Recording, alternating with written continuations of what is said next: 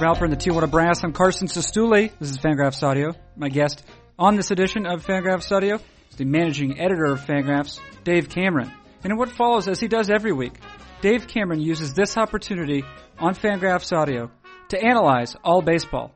Said analysis starts with this year's playoffs, specifically the various divisional series, all four of which went to the maximum of five games. I asked Dave Cameron, is that too much excitement? What he says might shock you but probably only if you're easily shocked. Moving on from there, we look at Alex Rodriguez, why he's been so vilified, consider if the St. Louis Cardinals are magic, how much David Ross, that is Atlanta Braves backup catcher David Ross, might be making now that he moves to free agency, and a number of other topics that I will omit from this introduction for purposes of mystery. It is Fangraphs Audio. It does feature Dave Cameron, and it begins right now.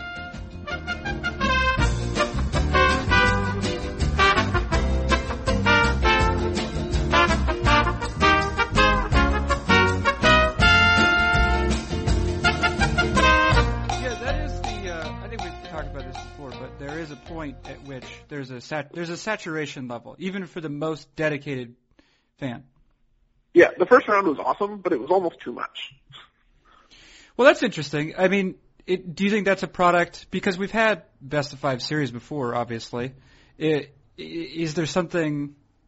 Is there something diff- different about this year? I mean, I should say, did the new playoff format create that? I don't think so. I think like we've never had four game, four five game series all go the distance before. So like generally those elimination games feel special because you don't get them that often and they're like a little bit unique. But when they're like back to back to back to back and they just keep happening and they're all like insanely close and involve these absurd comebacks, it not that it spoils them, but it, they they're less special when they happen, you know, four in 12, 24 hours. Like it's like yeah, we just we just had this emotional roller coaster. I'm so tired from that one. I don't want to get on another. You only want you only want so much drama. It's so much. Uh, I, mean, I think uh, I was like really rooting for like Thursday, like a 15 nothing blowout. I just wanted there to be like, okay, I'm watching this game, but I can talk to my wife while it's going on. Wait, this and was Thursday. Like, what what happened? Which games were Thursday? Uh, to be honest, I don't even totally remember. All right, I no, think no, there that... was the, the the Reds maybe lost on Thursday with the Buster Posey Grand Slam. I think yeah, that was yeah, Thursday. Yeah. And then uh, so uh, you know Wednesday and Thursday both had the four four game slates where it was you know baseball starts at one and and the you know twelve thirty in the morning on the East Coast. Um, whereas just like there was no break, there was nowhere to make dinner, there was nowhere to do anything but watch really intense, riveting baseball. Which you know, I mean, this is obviously a first world problem. like this is kind of the definition of first world problem. But at the same time, you know, you kind of want you the ability to check your email or go outside occasionally or do something that isn't just staring at your screen waiting for something dramatic to happen. And it did, and in many cases, actually happened. Now, listen, I saw uh, uh, Michael Schur, also known as Ken Tremendous, uh, personality with whom I'm sure you're familiar from Fire Joe Morgan and uh, yep. American culture. He tweeted out that he was disappointed that essentially the teams with the four most compelling narratives, compelling stories, were eliminated in the divisional series. Do you uh, do you agree with that? And if uh, yeah. if if so, does it disappoint you as well? The, so the Dark Overlord and I were just discussing this right before we started this podcast. Is like all the teams that were interesting and that you would kind of want to make a deep run in the playoffs because they were new and different and provided a storyline that wasn't the same that we have every year. You got knocked out. I mean, like the Nationals, obviously, uh, you know, were kind of a young, interesting team who had, hadn't been there before the Strasburg shutdown narrative might have been annoying, but at least it was kind of different and uh, provided an interesting look at like you know how Ross, Ross Detwiler pitches and um, you know and that was different. The A's and Orioles obviously weren't expected to be there. Um, you know, kind of the analyzing their teams and their players was different than normal. When you look at like the you know the Cardinals obviously won the World Series last year. Uh, the Tigers have Verlander and Miguel Cabrera and, you know, Prince Fielder, guys we know really well. The Yankees are the Yankees. Uh, the Giants won the World Series a couple years ago. Like, the, you know, these just are familiar teams where there's just not that many new and different kinds of things to say. I mean, it's, you know, the Tigers will win if Verlander pitches well. Cabrera hits a bunch of home runs. Uh, the Tiger, the Yankees will win if Robinson Cano figures out how to hit a baseball again. Like, you know, the storylines are a little bit monotonous. Yeah, right. I mean, I guess with the Cardinals, Pete Kozma and Daniel Descalso are, I mean, especially Kozma, who was in the minors up until the end of August. I guess if there's a line there or if there's something to learn, right? Because I think, and we've had this conversation back and forth about the benefits and the drawbacks of the playoffs. And again, for me, is that like, you know, because I'm sensitive to drama, sensitive to an excess of drama, but I also the thing that, that is nice about the regular season is that you're constantly learning things, you know, because you you have 15 games a day, and you have pitchers and and well and hitters too getting injured, and then you have players replacing them, and so for example, um, you might have a number of cases during the regular season where a team starting shortstop goes down, and then a guy from the minors comes up and you're then you're able to learn something about him, right? So like for example with the Brewers, and of course I live in Wisconsin, I got to see Jean Segura, if that's how you say his name, maybe that's how you say his name, but I got to see him a bunch of times. Uh, he was a player who wasn't going to be getting playing time uh, in Los Angeles or Anaheim, however you want to think about it, with the Angels. But he comes to, to Milwaukee in the Zack Greinke trade, and you're able to see a bunch of Jean Segura, and you're learning things about Jean Segura. Now, as you note, with four rather familiar teams in the playoffs, there are fewer cases, but Pete Kozma is one of them. That's no, that's notable. Right. I mean, I guess you could say that exact scenario is playing out in New York right now, but who wants to learn anything about Jayson Nix? Hmm. Let's let's talk about Jayson Nix for a second, because obviously J, uh, Derek Jeter is, um, unfortunately, I guess, broken an ankle. He's he's a he is a, a fun player to mock, or as an outsider, as an outsider, or if not him, it's not really Jeter. It's it's it's the It- sort of the, The the aura around him. right and the fawning over him, uh, in which the media and New York fans will participate. Right. Yesterday, this is uh, last night against the Tigers, against right-hander Anibal Sanchez, the Yankees decided to replace Jeter in the lineup with Jayson Nix. Okay, now uh, Jason Wojciechowski, who uh, has writes for Baseball Prospectus, uh, he noted that, or, or he asked the question. He said, "To what to what degree would it be an advantage or disadvantage?" This is less than this is more than 140 characters. He didn't say this exact thing, but you have a choice. Maybe what would happen if you moved Alex Rodriguez to shortstop, uh, especially against a right-handed pitcher? You move Al, uh, Alex Rodriguez to shortstop, and then had Eric Chavez play third base, left-handed hitting um, Eric Chavez. Yeah. I mean, you know, our own Jeff Sullivan actually wrote about this as well. So if you read Fangraphs, then you would have also seen not- this topic discussed on not our familiar. own pages. Not familiar with it. What is this? Yeah. What is, it, what is this? well, paragraph? yeah, it's this news site making waves. Yeah, okay, I yeah. think, uh, you, sh- you should look into it. I'll do it. I'll take. I'll yeah. I'll take a. I'll take a look.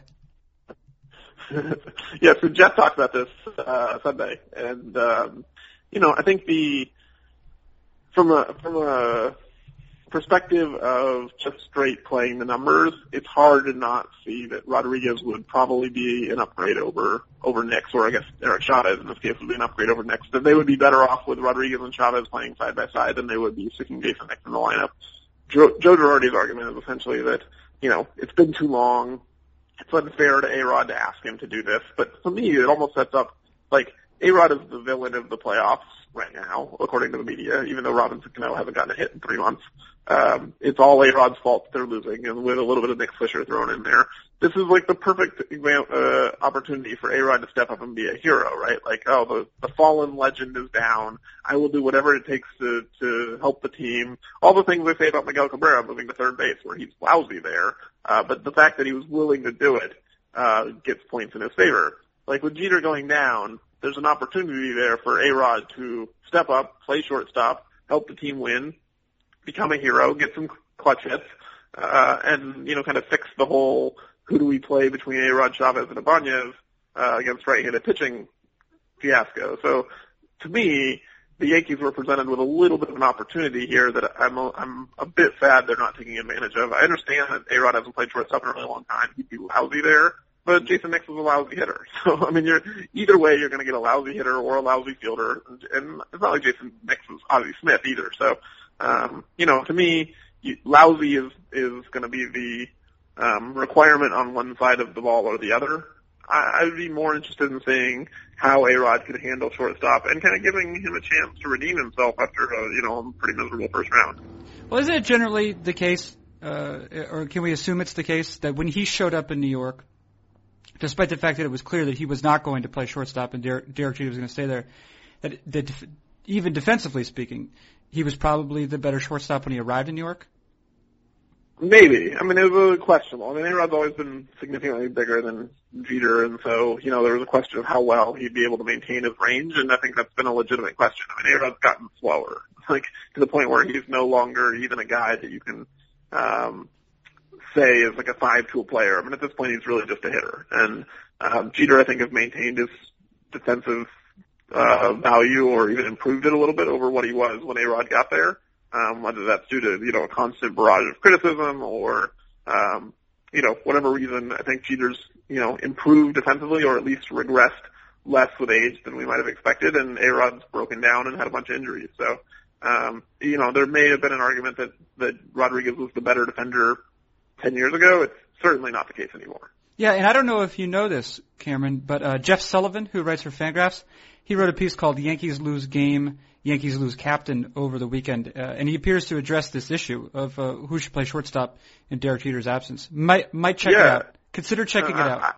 I, I will consider reading the article that I told him to write. Oh right, okay, sounds good. Yeah. Sounds yeah. good. Um, here's a question with regard to Alex Rodriguez, and I'm asking you uh, to evaluate probably less his performance and more uh, the hearts and minds of the the people, which is um, and, and you posted as we were uh, entering the playoffs, I guess, or um, you know maybe as part part way through the through the LDS uh, in the AL. Derek Jeter and Alex Rodriguez have been, I think, similar in the playoffs with, and, and probably A Rod has been a little bit better. Is that true? Yeah, I mean, if you just look at their postseason career performances side by side, A Rod's hit a little bit better in October than Jeter has. Okay. Uh, furthermore, this postseason, Alex Rodriguez has been poor. So has Robinson Cano, uh, and so has Curtis Granderson. That's also and the case. Swisher. Yep. And, I mean, really, pretty, pretty much every Yankee besides Raul Ibanez has been terrible. Okay. And yet, in both cases, um, A Rod is villainized, or vilified, or both. Um, these other players, not so much. What is it about about Alex Rodriguez? Do you think that um, so attracts the uh, the ire of uh, fans and media alike? Well, uh, so I think you know we can't ignore the fact that salary plays a large part in this. If you make a lot of money and you fail, you get more crap than if you make a little bit of money and you fail. And A-Rod makes more than anyone else in baseball. He's making thirty million dollars a year at this point in his career. Uh, you know, he's got 115 million dollars left in his contract. It's the same reason why sabermetric people throw a lot of scorn at Ryan Howard. Ryan Howard is a better player than say Casey Kotchman, but Casey Kotchman didn't sign a 125 million dollar contract extension. So, you know, I think the um, the understanding of expectations that come along with a salary like A-Rod's um, put a burden on him that doesn't get put on a Swisher or a Granderson or even a Robinson Cano. Um, and then there's also just the uh, pre-existing mindset of what A-Rod is, you know. So, like the post that I put up deals with A-Rod's career totals, but those career totals are essentially an amalgamation of a bunch of struggles and one amazing season. In 2009, he essentially, you know, carried the Yankees on their back as much as one player can carry a player and was outstanding throughout the entire playoffs. Prior to 2009, he hadn't been very good. And so, um, you know, there was already this idea planted early in his career that A-Rod is bad in the postseason.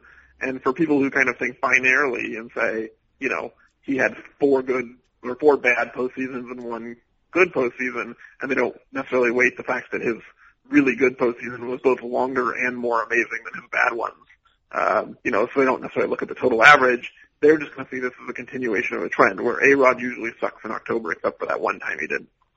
You, you know, you made that point about Ryan Howard. I just want to uh, pursue that a little bit. Uh, you noted that, that a lot of people who sort of um, are careful about or attentive to um, the numbers, um, you know, they there is a general there's a there's a sort of a, a mockery there occasionally of the Ryan Howard contract.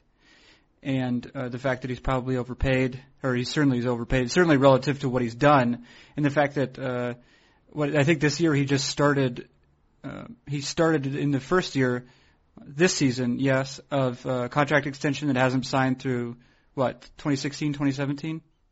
Yeah, he, he signed a five-year contract extension that kicked in uh, at the beginning of this year that pays him 125 million dollars in total. Right, and at the beginning of this year he wasn't even playing because uh, right.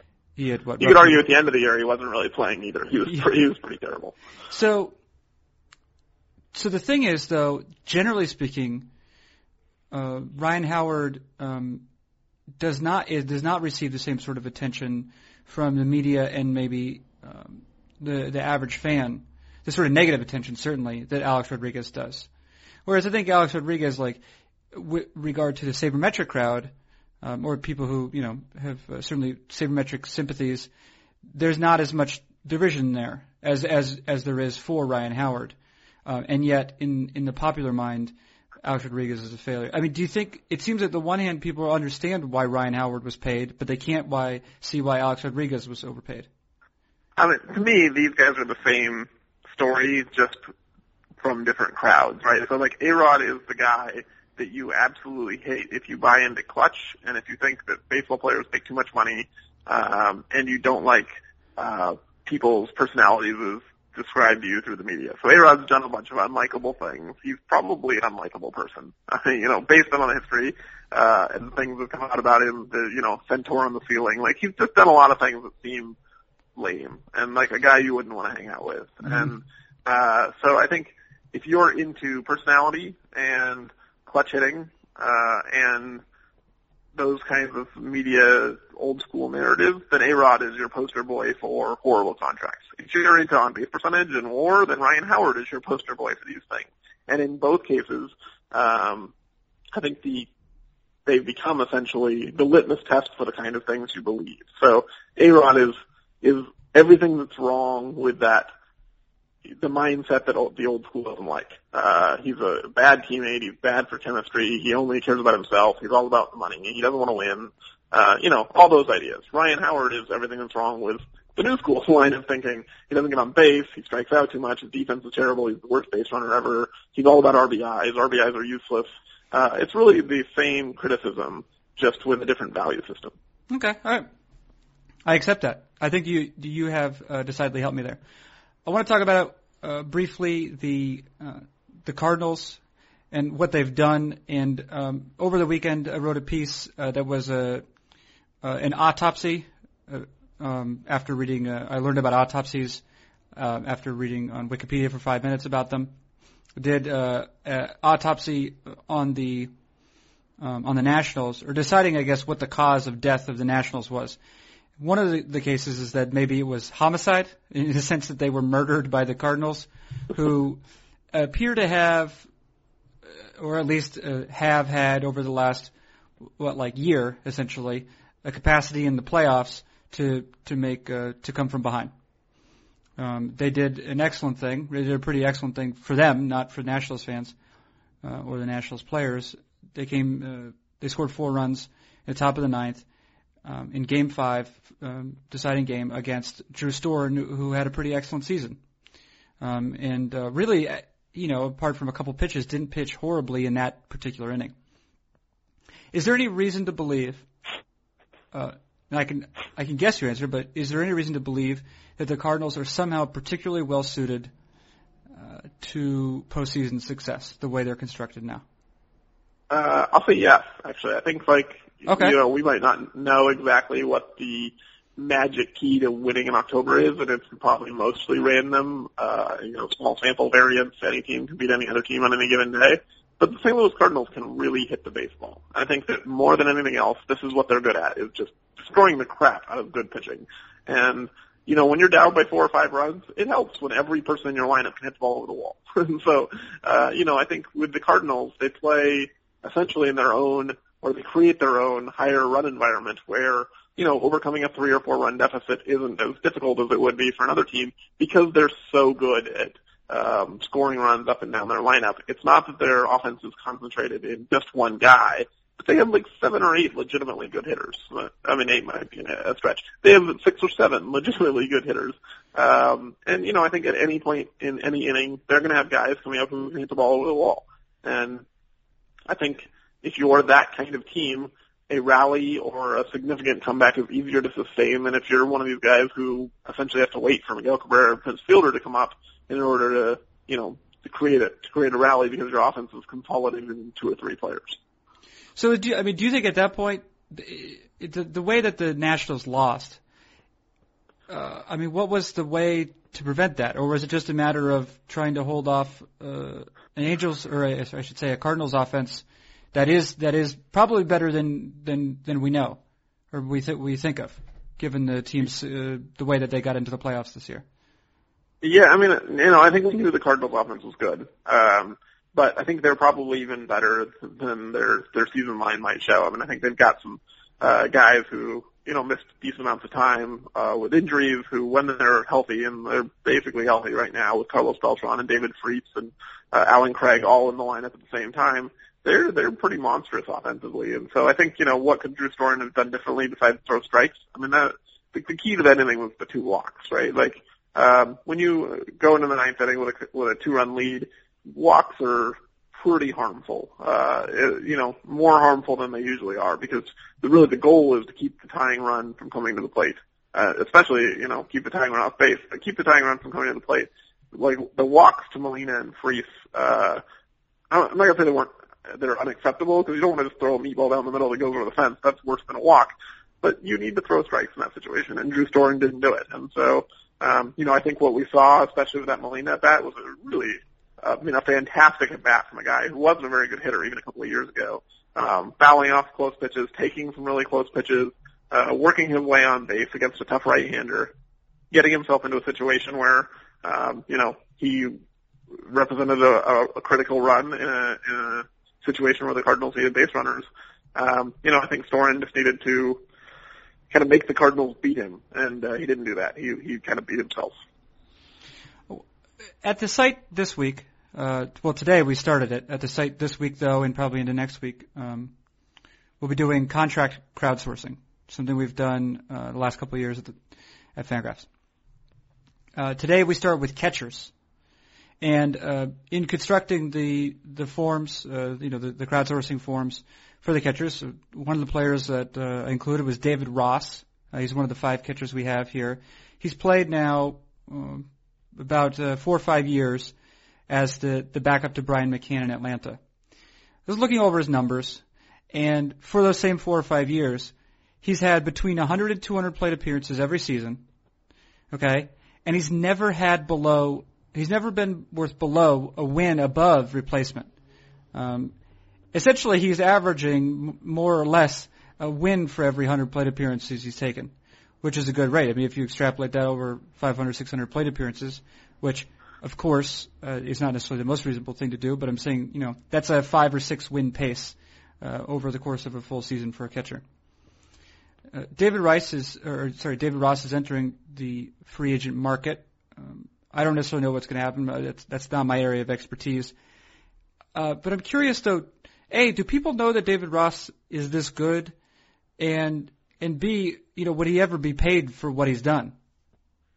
Uh, I think the answer is that David Ross is the best backup catcher in baseball, and that's all he's ever going to be. I think that, you know he's been selectively used to the maximum benefit of his platoon splits, where he really can destroy opposite-handed hitters, and that's basically the only time he plays. I mean, they they use him as much as possible uh, when he has the platoon advantage um, which obviously inflates his numbers. And if you put him in an everyday role, he wouldn't get that opportunity. So, um, you know, it's one of those instances where obviously the rate stats are affected by the way he's used. Um, but I think there's also concerns about his health and just about how well he'd hold up as an everyday catcher. And you know, I think this is one of those situations where you see a guy in his, you know, mid to late 30s and you're, you're, um, legitimately concerned with whether this guy can catch on a regular basis. And, you know, catching it takes a physical toll.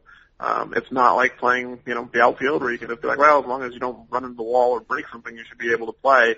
Uh, I think there's a legitimate concern that Ross wouldn't be able to hold up under that kind of workload. So my guess is he's going to get paid like a backup catcher. Um, and, you know, I think someone in the comments thread said that they estimated 14 million over two years. I I can't see anything more than like three or four million for one year, honestly. If um, I think Ross will be rewarded by the Braves for what he is and his, his insurance policy for Brian McCann.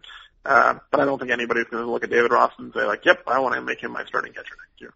Now you, you note that he's probably the best backup catcher in baseball. Is he sort of the ideal, right? Where he's got, I think he has enough in the way of catch and throw skills. Maybe he's even above average. I really don't know, but I know that he's. I, I at least I suspect he's not very below average.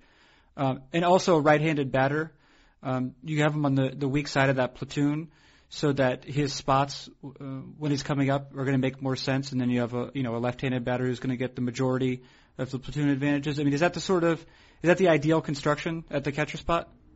Yeah, I mean, I think the ideal is definitely to have a good left-handed hitting catcher with a backup who's right-handed, so you can kind of give them off days based on the platoon advantage, rather than just this, you know, play three days, rest a day kind of thing. Um, but there aren't that many good left-handed hitting catchers in baseball. That's a little bit of the problem. Is in order to have this ideal platoon, you first need to have the left-handed starter, and that's the harder thing to get. So Ross is the the ideal for a team with Brian McCann or a Joe Mauer or you know one of these good left-handed bats he's not necessarily the ideal if you have Buster Posey. Well, I guess if you have Buster Posey, you could just have whoever, right? Eh, because he's Buster Posey. Or, I mean, at that point, do you want a left-handed bat? I mean, I think the ideal, if you have a guy like Posey or a good right-handed hitting catcher, even a Matt Wieters who's a switch hitter, but he's better against left-handers, um, Ross is almost a little bit wasted because you want Posey, who has huge platoon splits as well, in the lineup against every left-hander. And you also want Ross in the lineup against every left-hander. So then you're in a situation where either Posey's playing first base, uh, or, you know, in the American League, you're DHing one of the two, which means you need to carry a third catcher because you've got your second catcher in the DH spot. Um, I think, you know, if you have one of these right-handed hitting starting catchers, um, even a Kelly Shoppach, if you wanted to have like a, you know, a lower end version of this guy, um, you know, if this kind of player is your starter, Ross is a bit of, there's some diminishing returns with having David Ross as your backup catcher, and you might be better off, honestly, with a, a weaker left-handed bat who allowed you to play the platoon a little better. Hey, probably the reason there are so few great left-handed hitting catchers is because uh, no catcher is ever going to throw from the left side. Correct. Epiphany. That's an epiphany, Dave Cameron. That's what that is, looks like. This is something you just thought of? Yeah. I don't think about those things very often. I let you do that. Okay. Well, this also actually applies that the other infield positions, not including first base, right? Is like the only left-handed hitting third baseman, shortstops, second baseman you'll ever see are the ones who throw right-handed because of the alignment of the diamond. You don't have left-handed throwers at those positions. So in order to be any kind of non-first base infielder, um, you and be a left-handed hitter, you have to throw right-handed. There's not a ton of those guys, which is why, you know, for the most part, your left-handed hitters play first base in the outfield. Oh, that is great stuff. Look at that. That's information. The uh, we'll be doing those those uh, that crowdsourcing. What what do we do with this data? Uh, what what's the value of the data? I mean, do we view the outcomes of this crowdsourcing project? Do we view this as gospel? Uh, is it more just a guideline? Are we looking at the absolute numbers or maybe the numbers relative to each other so that we can adjust them accordingly? We actually take this data and sell it to general managers, and this is how they uh, decide what contracts to offer players. It's okay. a very yeah. lucrative uh, income stream for Fangraphs. Yeah, uh, that's right. Well, I should note that that's what that's how you got all those golden teeth. Where you have that grill yeah. on top of your teeth, uh, and that was uh, mostly paid for, I think, by uh, proceeds from that. Yeah, I, I think that they should definitely be taken as gospel. Everything that the Fangraphs crowd is uh, says should be um, handed down on stone tablets. Yeah. Uh, I think you know in general we look at these contract crowdsourcing things. They've actually been pretty decent over the the years. I think there's some contracts that no one saw coming, where either the market exploded or one team just valued a player way more than anyone else did, um, or it seems like there are probably some biases in Fangraphs readers towards certain types of players where they're going to miss on a guy for one reason or another because he's not a Fangraphs type of player. Um, but I think overall, like they're actually pretty decent estimates of uh, of what a player is going to find for, and overall, I think it's it's useful to have this kind of information to go in and set expectations and say like, you know, it we can look at it and think that the crowd believes that teams are going to spend five, six million dollars per win, and they see this guy as a you know three or four win player, um, or you know in in some cases uh, maybe they'll identify a guy who they think that teams are going to spend a lot of money on who doesn't deserve it. So, you know, I think that there's value in in this data, even if it's not perfect. Man, I mean, isn't that the way? That's life, isn't it? Uh, it's not always going to be perfect, is it, Dave Cameron? Life is rarely perfect, Yeah. but uh, you know, occasionally it is on Mondays when we record a podcast. Whoa, yes, uh, yes, life perfected is what this is frequently referred to as. I don't know. Uh, that's all I have for right now. How does that sound? How does it look to you? Uh, I am happy to be done. Okay. Very good. Uh, kind words always, Dave Cameron. But uh, well, thanks for thanks for making your weekly appearance. Uh, I don't think I have a choice, but you're welcome. Mm, you don't really. But, all right. That's Dave Cameron, managing editor of Fangraphs. I'm Carson Cistulli. Uh, this has been an episode of Fangraphs Audio in which Dave Cameron analyzes all baseball.